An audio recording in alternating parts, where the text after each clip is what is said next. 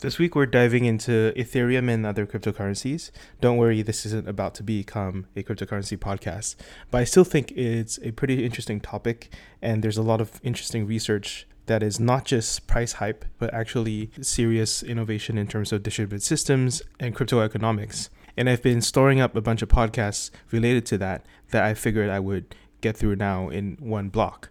So today I wanted to feature this conversation on the Epicenter podcast with Danny Ryan. Danny is from the ETH Foundation and works on ETH2, and he explains what ETH2 is, what the merge is going to be like, as well as what the incentives are for the community to stick together rather than have a hard fork like they did last time with ETH Classic. ETH2 is a series of major consensus upgrades for Ethereum aimed to make the protocol more secure, more sustainable, and more scalable.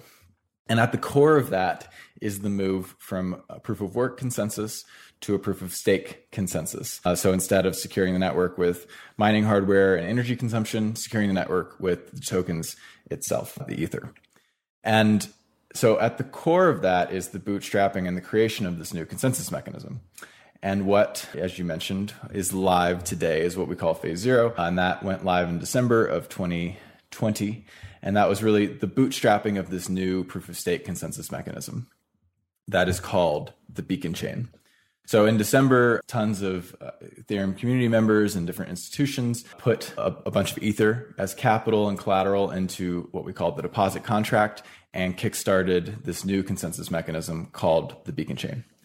The beacon chain exists in parallel to the current Ethereum network. So in parallel to the proof of work network, which is still securing all of the assets and applications and contracts and accounts today. And so we have on the one hand, the proof of work network chugging along, and on the other hand, this new consensus mechanism called the beacon chain existing in parallel to this, building and securing itself. I think today there's something like 4.5 million ether locked and secured in this chain. I don't know what that's worth today. Depends on the minute and the hour. This thing exists. This thing finalizes itself. This thing builds itself. But ultimately, what it does is it just builds and secures itself. And this is by design. This is an iterative path to get rid of the proof of work and to move Ethereum mainnet to this new consensus mechanism.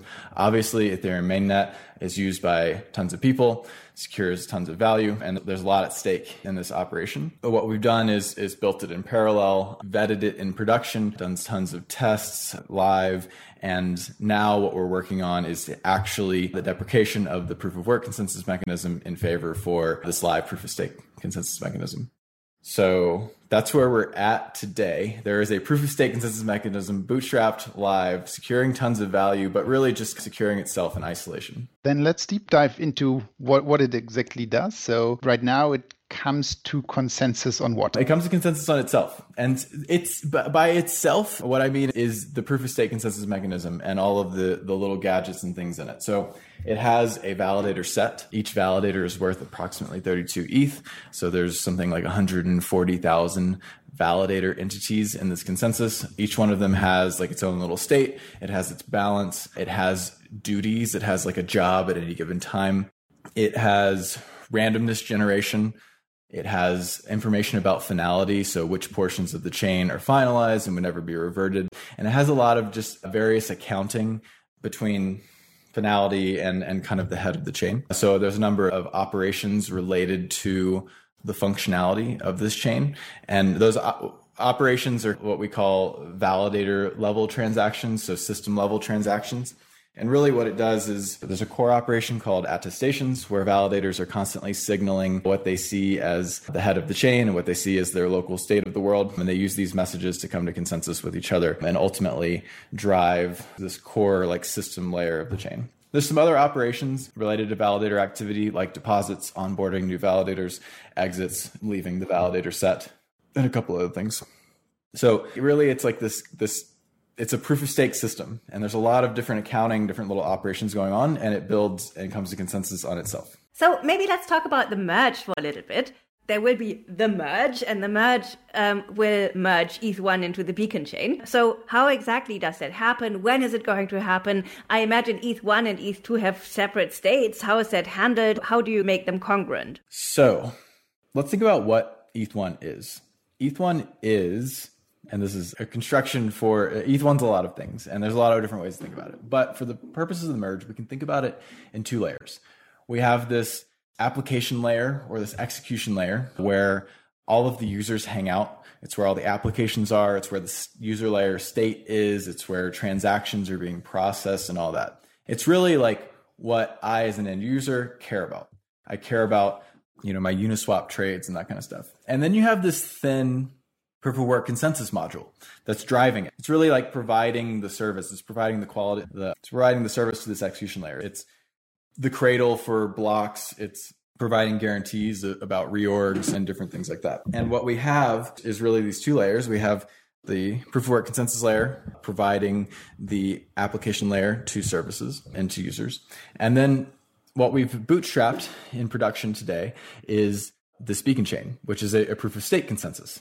And the idea really here is for at one point in time, the proof of work module to be driving that application layer. And at the next point in time, post merge, that proof of stake module, that beacon chain to be driving the same execution layer, the same application layer. And so the the transactions, essentially the cradle of Ethereum right now is these like proof of work blocks and that proof of work consensus.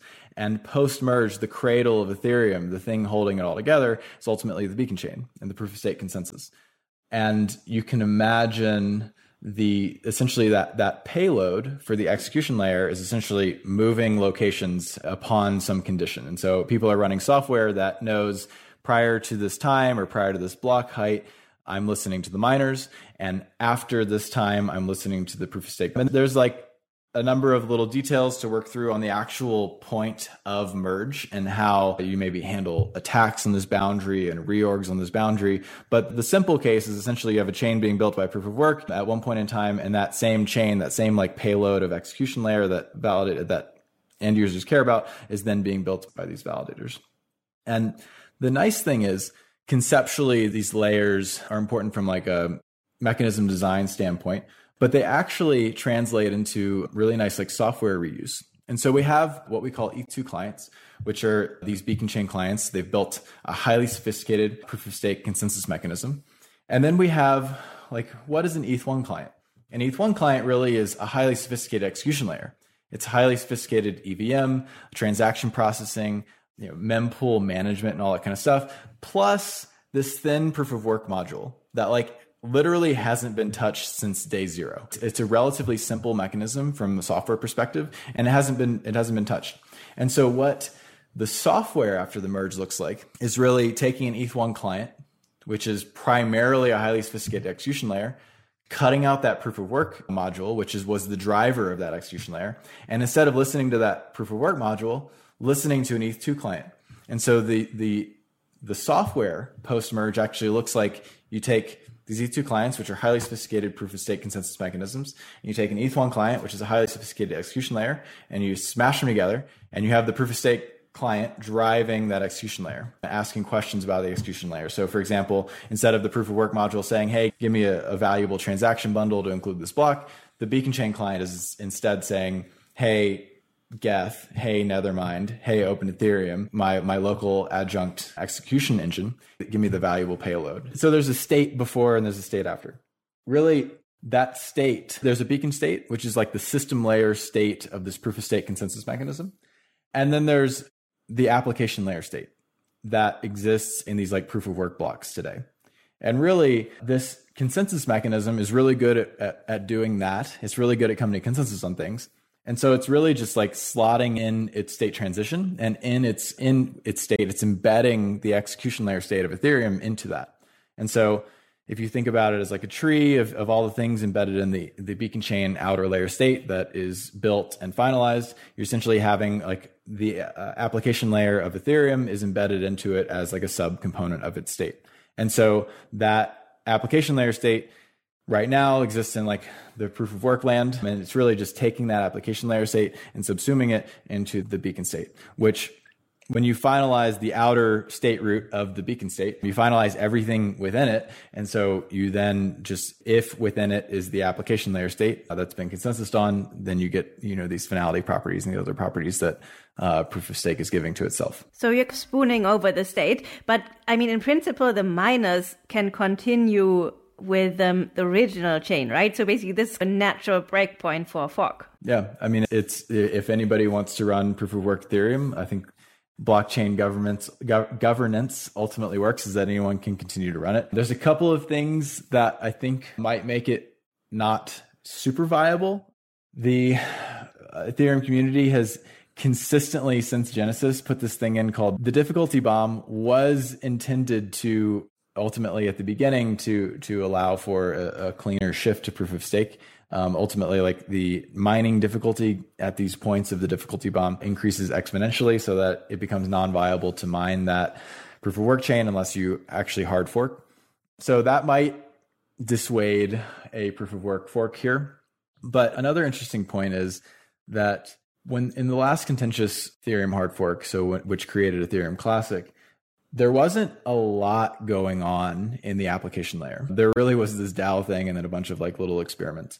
Whereas I would posit that if Ethereum forked today and you had a majority community stake in one and then a minority community stake in the other, that the application layer on the minority one is likely going to implode. There's a lot of like interdependencies and a lot of value and stuff here. For example, oracles may or may not be run on the minority fork. And even if they are, you have systems like Maker, which if they're if the, the value of the ETH on one side or the other drops significantly, you have like mass liquidations. Then DAI is uh, integrated all into DeFi, and you have rippling. And all the uh, backed assets like USDC, Tether. And yeah, I, I also think like the the support for proof of stake in the Ethereum community is so overwhelming that I really don't think there will be any debate or any question kind of what's yeah, the right yeah. chain I, I, I, definitely from a community perspective 99.99% are just like let's do this. We've been wanting to do this for years. Can we just do this? Come on. Whereas you, you could theoretically run a proof of work fork but i think that it will quickly become a wasteland